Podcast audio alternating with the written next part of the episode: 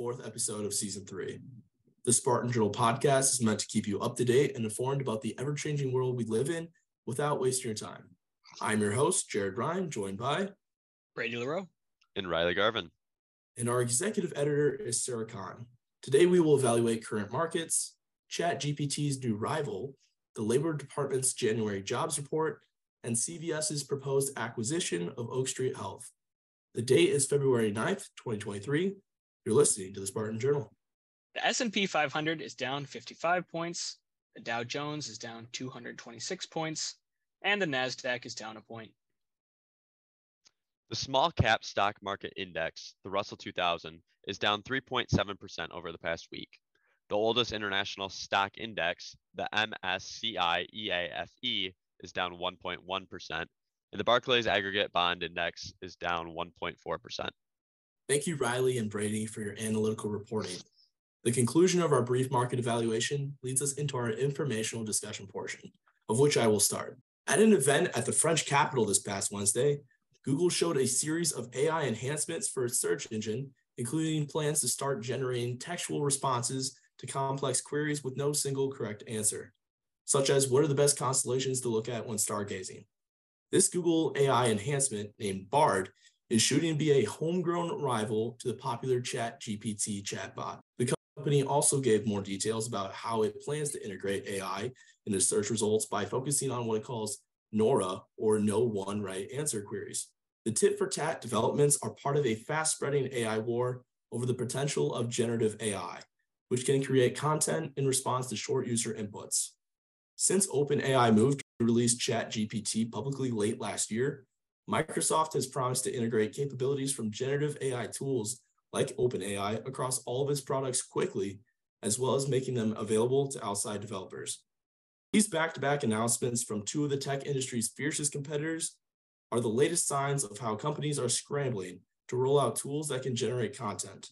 These back to back announcements from two of the tech industry's fiercest competitors are the latest signs of how companies are scrambling to roll out tools that can generate content. From haikus to computer code, these AI chatbots and their companies are ready to capitalize on a wave of renewed excitement about the potential of AI among businesses and consumers. You spoke about how these AI systems are still going through testing. How reliable are they now? Well, Riley, these systems like Google's Bard and Microsoft's ChatGPT are increasing in popularity and usefulness, but they are still new concepts that need time to be fully programmed. Microsoft was reluctant to roll out ChatGPT because of its tendency to occasionally return false information or nonsense in response to user queries. The Bard AI system from Google is also dealing with inconsistencies. An example of this is Bard's incorrect factual response about the James Webb tel- telescope, saying that it took the very first pictures of an exoplanet outside of our solar system. This statement is invalid because we have images from 2004 that refute this statement. Jared, are there any regulations in this AI space? With the emergence of these new AI systems evolving as we speak, there is an urge for more regulation. The California Democratic Congressman Ted Lieu is leading this pushback by suggesting there should be a federal agency to oversee artificial intelligence before it ensnares and deceives humanity. He recently displayed the power of ChatGPT to Congress in the form of a bill that was generated by his suggestions and style of writing. It is legislation like the National Artificial Intelligence Initiative Act of 2020 which encourages the United States leadership to lead in trustworthiness and proper implementation of AI systems. This week, the topic I focused on was the Labor Department's January jobs report. The US added an unexpected 517,000 jobs in the month of January, a significant increase from previous months of growth. It also put the unemployment rate down to 3.4%, the lowest rate the country has seen in the past 53 years. During the months of August through December, the number of jobs added each month was around 300,000, with it trending slightly downwards. So many analysts were surprised when the Labor Department released their January jobs report, which showed almost double the amount of jobs added in December. The report came as a surprise to many analysts as the past month has seen constant news of job layoffs from major tech companies. In the month of January alone, Amazon announced it was laying off 18,000 employees. Google said it was cutting 12,000 employees. Microsoft let go of 10,000 employees, and Salesforce got rid of 7,000 employees. So, what we saw were major cuts to the job market, many of which were white collar, high paying tech positions, which have historically grown a lot over the past decade, and especially after the COVID 19 pandemic. This left many confused with the disparity between what we have seen in the news with layoffs compared to what the numbers in this report show. How is the job market growing as so many tech positions were being cut? Well, Jared, in some ways, the layoffs have shown themselves in the data. The report shows that 5,000 jobs were lost in the information sector. However, there are some key reasons why these losses haven't been shown in the overall data. Jared, in some ways, the layoffs have shown themselves in the data. The report shows that 5,000 jobs were lost in the information sector. However, there are some key reasons why these losses haven't been shown in the overall economy. First of all, Many economists have stressed that the tech sector is a relatively small share of the overall economy, and so any losses there won't be very damaging to the overall job market's health. Another reason could be that these tech firms are still hiring in different areas of the company, which would counterbalance many of the layoffs. It's also important to note that many of these laid off employees are quickly finding jobs at other tech companies. And as some experts have noted, many small to mid sized tech companies are still hiring a lot. Many of these smaller firms didn't hire as much as their larger counterparts during the COVID 19 pandemic, and so they haven't had to lay off as many employees. How does the job report impact what the Federal Reserve is trying to do with the interest rates, Brady? Well, this news is somewhat conflicting for the Federal Reserve which is currently seeking to slow inflation and economic growth by increasing interest rates. The Fed has increased rates about eight times within the last year, and yet we are still seeing persistently high inflation. This jobs report does not seem to totally conflict with that goal. Chair of the Federal Reserve, Jerome Powell, has said that they are trying to curb inflation and not target the unemployment rate.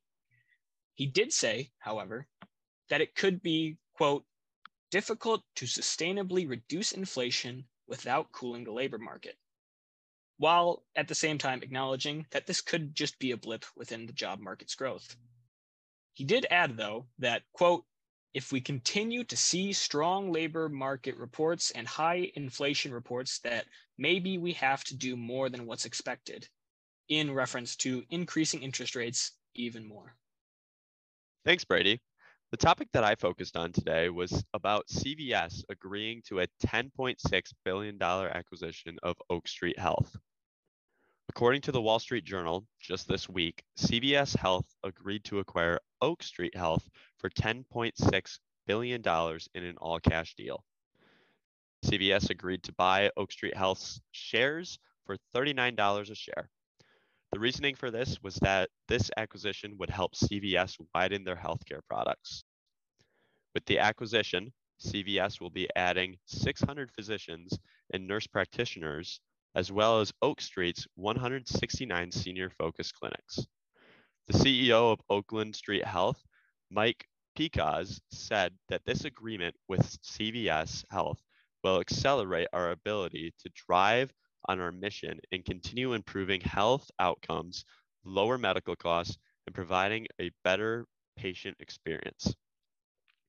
Oak Street Health is based in Chicago and primarily focuses on Medicare patients.